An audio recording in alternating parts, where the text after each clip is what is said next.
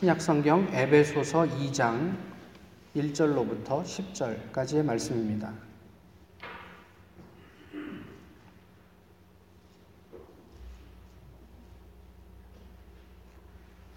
에베소서 2장 1절로부터 10절까지의 말씀을 이제 봉독하겠습니다. 그는 허물과 죄로 죽었던 너희를 살리셨도다. 그때 너희는 그 가운데서 행하여 이 세상 풍조를 따르고 공중의 권세 잡은 자를 따랐으니 곧 지금 불순종의 아들들 가운데서 역사하는 영이라.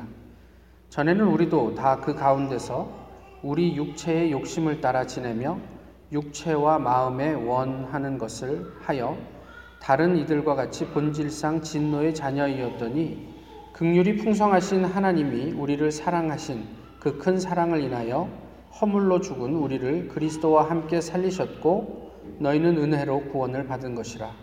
또 함께 일으키사 그리스도 예수 안에서 함께 하늘에 앉히시니 이는 그리스도 예수 안에서 우리에게 자비하심으로써 그 은혜의 지극히 풍성함을 오는 여러 세대에 나타내려 하심이라.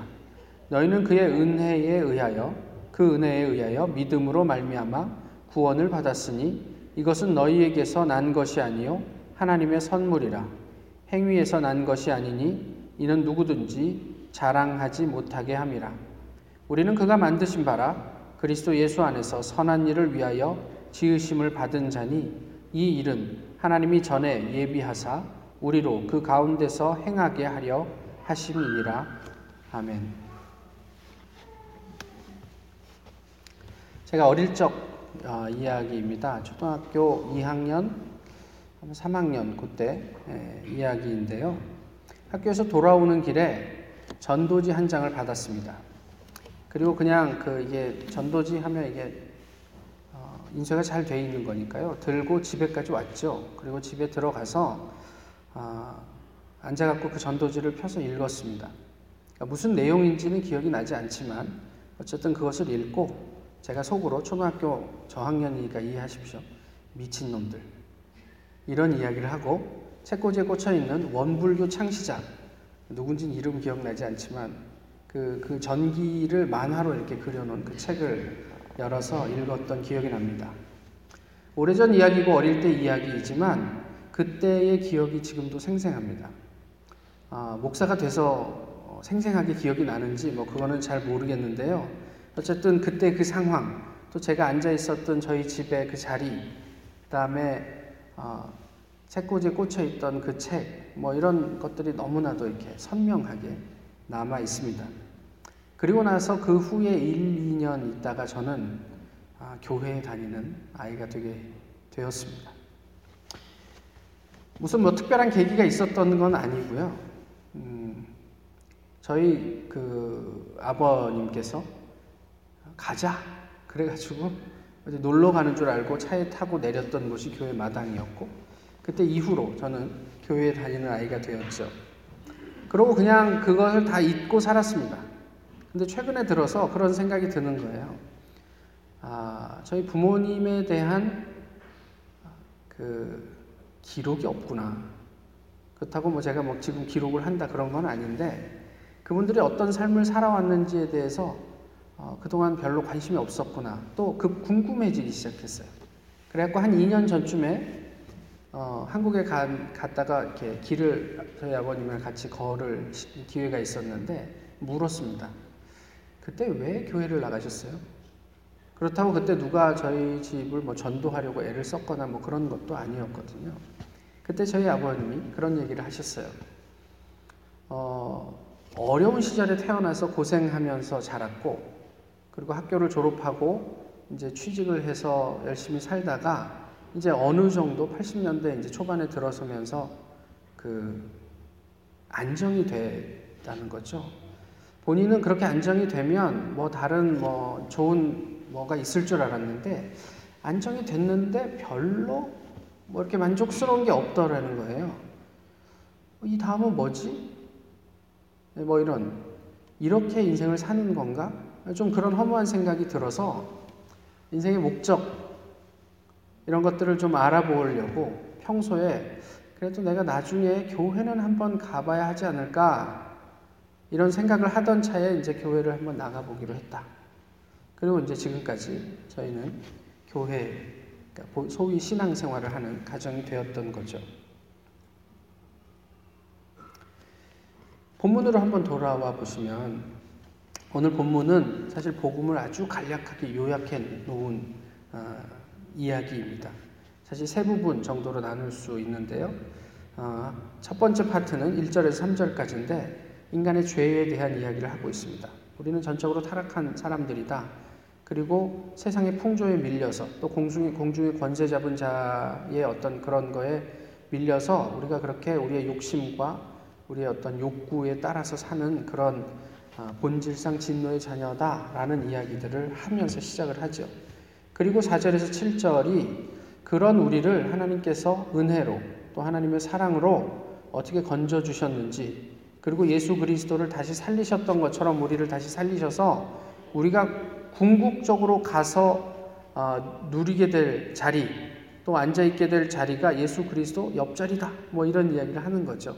그래서 하나님 보좌 옆에 예수 그리스도와 함께 우리가 천국의 그 자리에 앉게 하실 것이다. 하나님이 이런 이야기를 하면서 마지막에 이제 8절에서 10절에서 믿음으로 그런 믿음으로 인한 삶의 목적이 무엇인지 또 우리가 무엇 어떤 태도로 이 삶을 어, 이렇게 감당해야 하는지 뭐 이런 이야기들을 정말 간략하게 설명을 해 놓았습니다.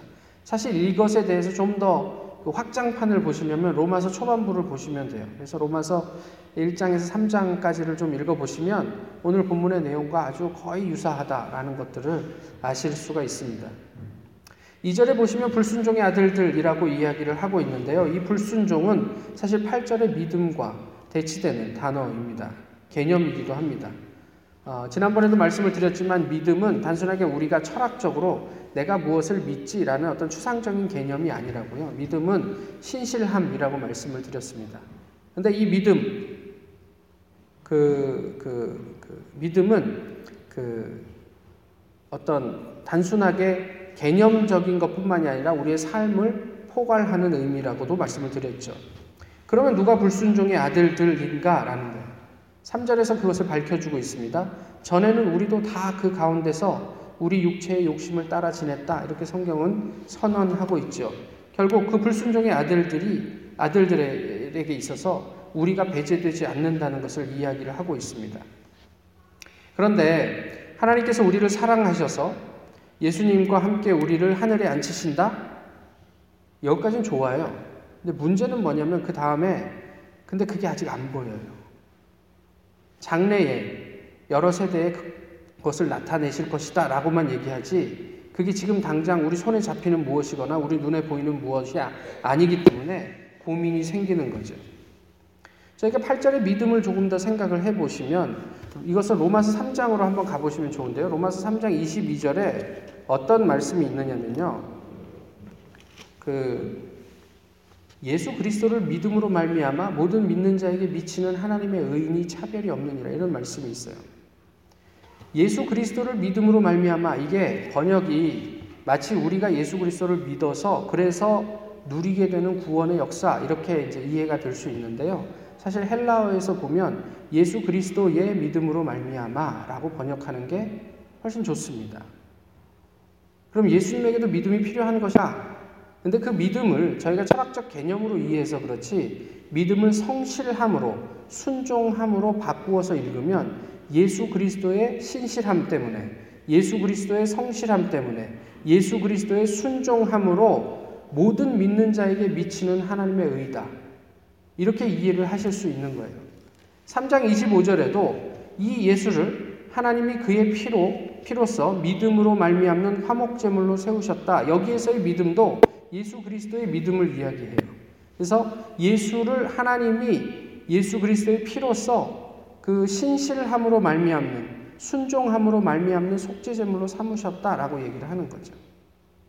자, 그러면 여기서 믿음에서 왜 예수 그리스도의 믿음을 이야기하는가? 이것은 어, 우리가 하나님을 믿어야 하기 전에 예수 그리스도의 선행적인 행위가 있었다는 거예요. 우리를 구원하시기 위한 하나님의 말씀을 듣고 그 말씀에 순종하는 예수 그리스도의 신실함이 있었다라는 거예요.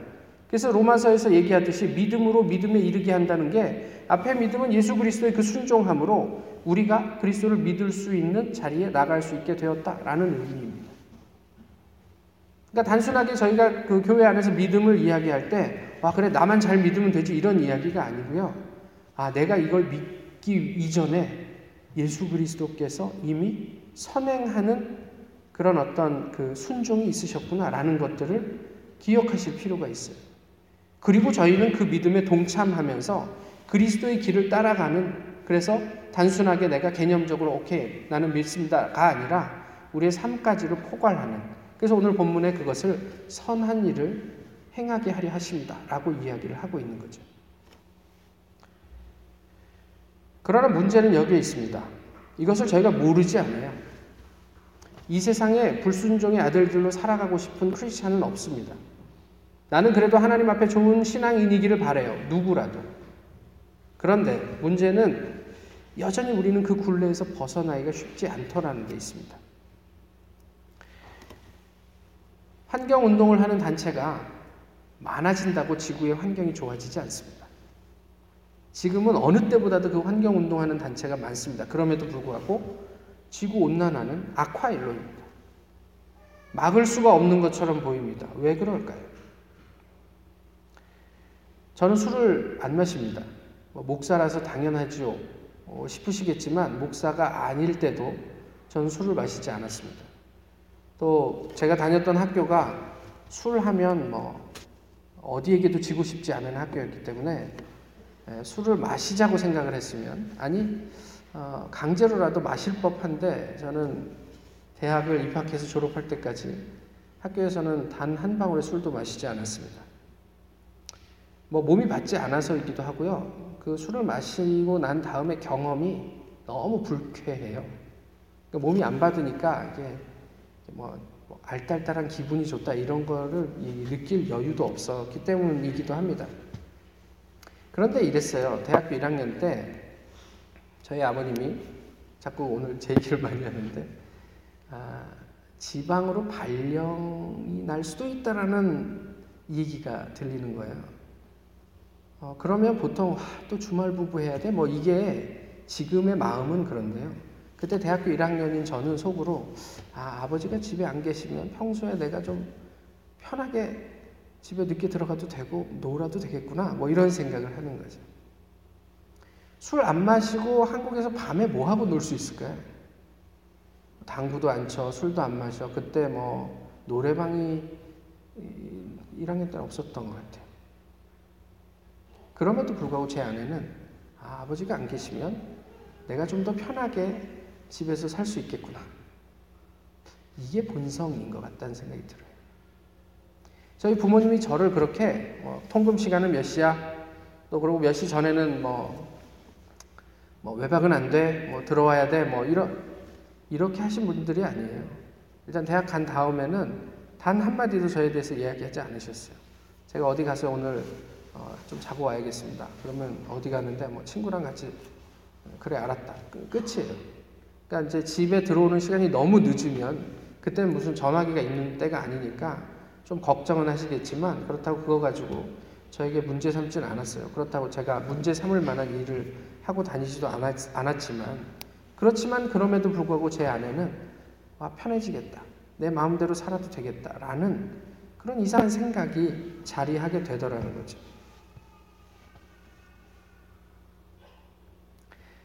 지난 금요일 날 제가 집에 가서 옷을 좀 갈아입고 청년들 모임 전에 이제 올려 교회를 나오는데 주머니에서 넌 손을 넣는데 자동차 키가 없는 거예요. 그래서 안에 입고 있던 조끼 주머니에도 넣었더니 거기에도 키가 없어요. 그래갖고 저희 키 걸어놓는데 집에 들어가서 봤더니 거기에도 키가 없어요. 당황스럽더라고요. 차에다 꽂아놓고 나왔나? 봤는데 아까 분명히 나올 때 빼고 나온 기억은 있는데 키가 없으니까. 그래서 다시 집에 찾으러 드, 들어가려고 하는 차에 그냥 무심결에 왼쪽 주머니에 손을 넣는데 거기에 있는 거죠. 저는 자동차키를 항상 오른쪽 주머니에 넣어놓습니다. 그게 제, 저에게 아주 몸에 밴 익숙한 습관이죠. 그런데 그 익숙함이 왼쪽에 키가 있을 수도 있다라는 생각을 못하게 만들더라고요. 그런 익숙함 내지는 세상의 풍조에 젖어 있으면 저희는 혹 하나님의 방법을 놓치게 되지 않을까 이런 생각을 하게 되었어요. 저희가 몸담고 살고 있는 이 세상은 하나님의 방법대로 움직이는 곳이 아니잖아요. 이 세상의 풍조에 휩쓸려서 우리가 살면서 혹 내가 익숙해 있기 때문에 보지 못하는 또 다른 측면은 없을까 싶은 거죠. 사탄은 우리와 싸우지 않습니다. 조금씩 우리로 하여금 익숙해지도록 우리의 본성을 만들어 갑니다. 언제 사탄이 저에게 아버지 없으면 네 맘대로 살아도 돼.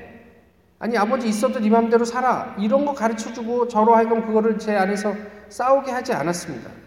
그러나 저도 모르게 내 안에 내재된 본성이 뭔가 조건이 딱 클릭이 될 때 나도 모르게 자동적으로 생각하는 어떤 방식들이 있더라는 거예요. 사탄은 그렇게 우리에게 역사를 합니다. 그래서 조금씩 익숙해져서 적응하게 하죠. 결국 갈등은 내 안에서 일어나는 것입니다. 그런데 저희는 그 사탄을 제3의 인격으로 만들어가지고 자꾸 사탄하고 싸우는 대결 구도로만 가는 거예요. 그래갖고 내가 뭔가를 잘 못했으면, 아, 나는 하려고 했는데 저 사탄한테 내가 졌어, 요번에는. 이렇게 이야기하면서 마치 자기의 책임을 일부는 그 사탄에게 넘겨주려고 하는 것 같아요. 그렇지만 다시 말씀드리지만 이 익숙함 속에 들어와 있으면 결국 싸움은 내 내면의 일입니다. 선택도 나의 몫이에요. 그것을 얼만큼 분별해 낼 수 있는가 그렇지 않은가는 우리의 일상 속에서 결정이 되는 거죠. 하나님과 우리, 우리가 얼만큼 그 익숙함에서 벗어나서 하나님에게 포커스 하는가, 뭐 이런 거에 관련이 있는 거죠.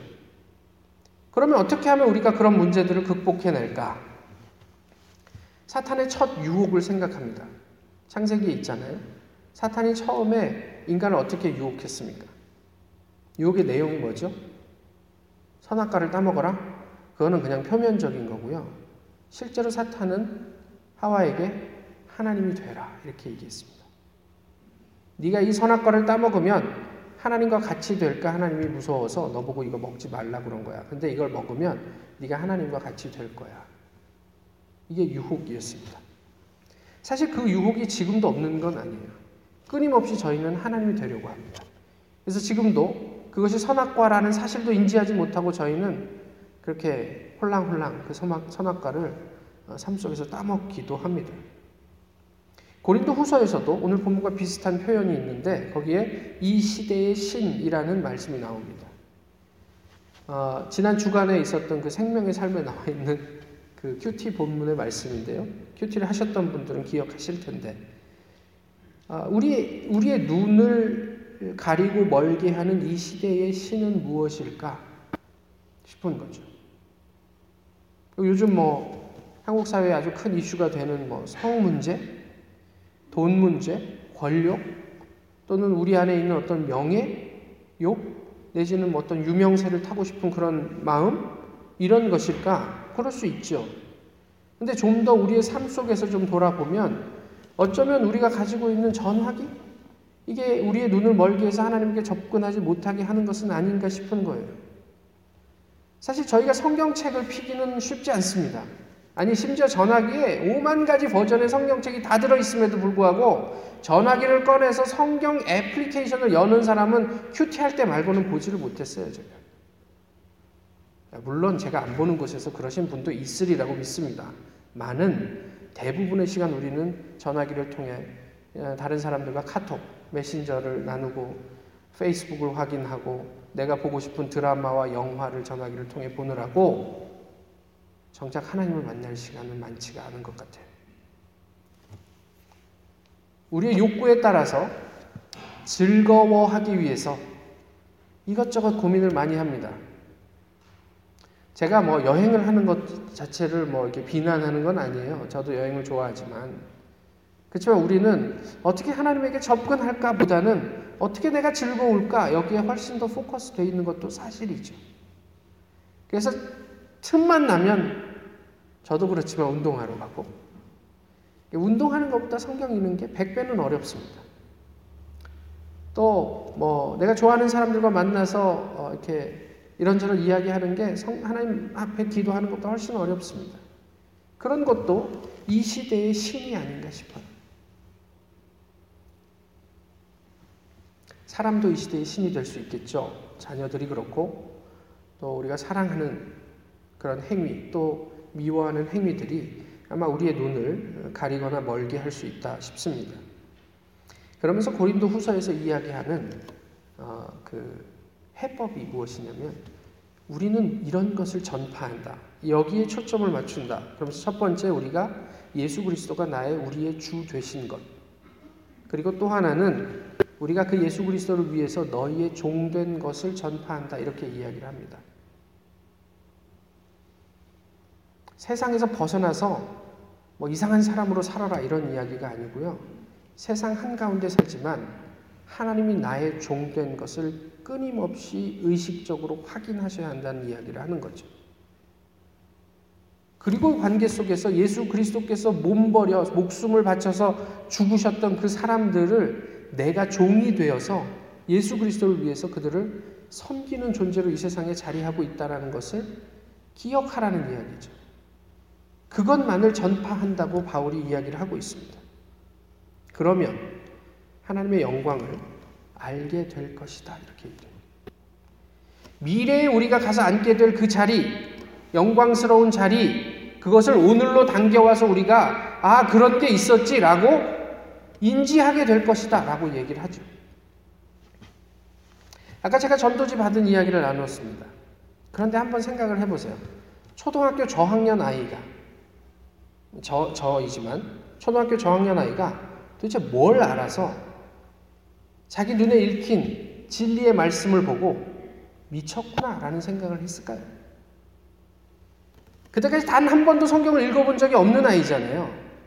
물론 그 아이의 백그라운드가 불교라는 것은 뭐 그렇지만 그렇다고 누가 이 아이에게 하나님의 진리의 말씀을 한번 생각해 볼 시간도 없이 그냥 읽자마자 미쳤구나라는 생각을 하게 했을까요? 다른 한편으로요. 우리가 사회적으로 안정되면 뭐 여러분들은 안 그러실 수도 있지만 무슨 생각을 하죠? 내가 어떤 뭐 차를 좀 더 좋게 좋은 걸로 업그레이드 할까? 좋은 집에 살아볼까? 아니면 돈이 좀 생기면 이 돈을 가지고 어디 여행이라도 좀 할까? 이런 생각 할 수 있잖아요.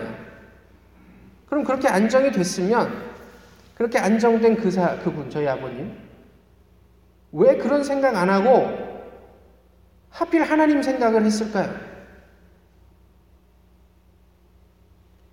저는 이런 생각을 해봐요. 이것이 불순종의 아들들 가운데 역사하는 영의 실제 아닌가 싶어요. 아무것도 모르는 아이에게 하나님의 진리의 말씀 앞에서 미쳤구만. 라는 이야기를 하게 만든. 또 다른 한편으로 저희 아버님의 선택은 하나님의 선물이 아닌가 싶어요. 그분이 더 성숙해서 구원받을 만한 자격이 있어서 그런 게 아니라 그냥 왜 나는 삶을 살까? 그러면서 하나님에게 한번 관심을 가져보려는 그게 내게 있는 은, 구원의 조건이 아니라 값없이 주는 은혜로 주는 하나님의 선물이 아니었을까 싶은 거예요.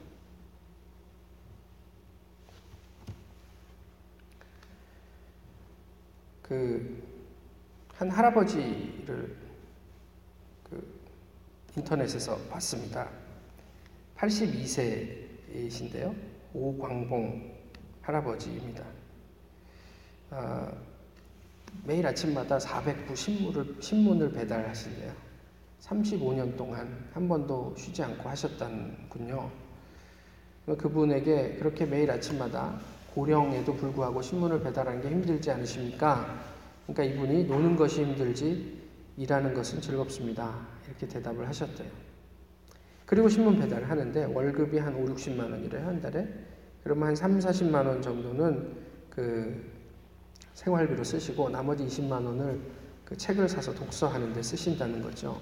그러면서 이것을 취재하는 PD한테 PD 양반 이 책 읽어봤어요. 로마, 제, 로마 제국 쇠망사. PD가 아, 안 읽어봤는데요. 아 그러면 이거는 읽어봤어요. 그러면서 플라톤 전집 41권 중에 향연, 국가, 또 파이돈 이세 권의 책은 읽어보셨겠지? 아니 안 읽어봤는데요. 그러면 이건 읽어보셨어요? 몽테뉴의 수상록. 아니, 그것도 못 읽어봤습니다. 그러니까 이 할아버지가 PD를 보고 정신이 참 가난하시네요. 이렇게 얘기를 했대요. 그리고 한쪽 구석에 날짜 지난 신문들이 잔뜩 쌓여 있는데 이것을 일정 기간 갖다 팔면 한 12만 원 정도의 수입이 생기는데 그것을 가져다가 독거노인이나 가정 형편이 어려운 사람들에게 생필품이나 쌀을 사서 후원을 한다고 그러더라고요. 이 할아버지가 마지막에 이렇게 얘기를 했답니다. 인생은 아름다워요. PD가 묻습니다. 언제까지 신문을 배달하실 작정이신가요? 내 몸이 또 건강이 허락하는 날까지요.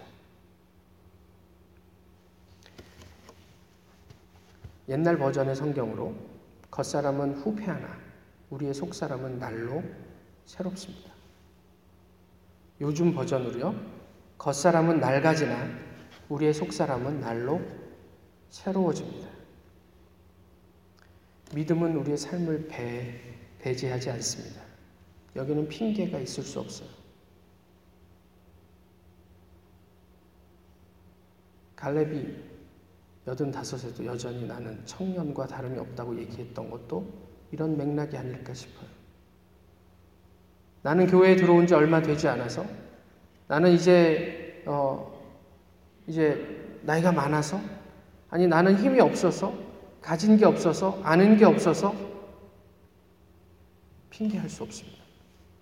믿음은 예수 그리스도의 선행적 행동과 어떤 순종에 대한 자발적 반응이기 때문에 그저 머릿속으로만 할 수 있는 어떤 개념이 아닙니다. 불순종의 아들들 가운데 역사하는 그 영의 통치로부터 믿음의 하나님, 순종의 하나님, 또 구원을 이루시는 하나님의 통치 속에 선한 일을 하는 우리 모두가 될 수 있게 되기를 소망합니다. 그것은 단순하게 내 의지로 하는 일들이 아니라 아 그런 하나님의 사랑 때문에 내가 어떻게 그분에게 반응할까 해서 나오는 자발적인 삶의 모습이어야 할 것입니다. 그 선한 일 가운데 세상은 하나님의 사랑을 어, 새롭게 목격하게 될 것입니다. 기도하겠습니다. 귀하신 주님, 오늘도 저희 이렇게 주님 앞에서 예배하게 하시니 감사합니다. 하나님께서 허락하신 말씀대로 저희가 주님의 사랑으로, 은혜로, 또 주님의 순종하심으로 구원을 얻은 주님의 백성이 되었습니다. 저희가 장차 누릴 하늘의 영광들을 이 땅 가운데서 목격하며 기뻐하게 하시고 하나님 안에서 평화를 누리는 저희 모두 되게 하여 주시옵소서 예수 그리스도의 이름으로 기도하옵나이다.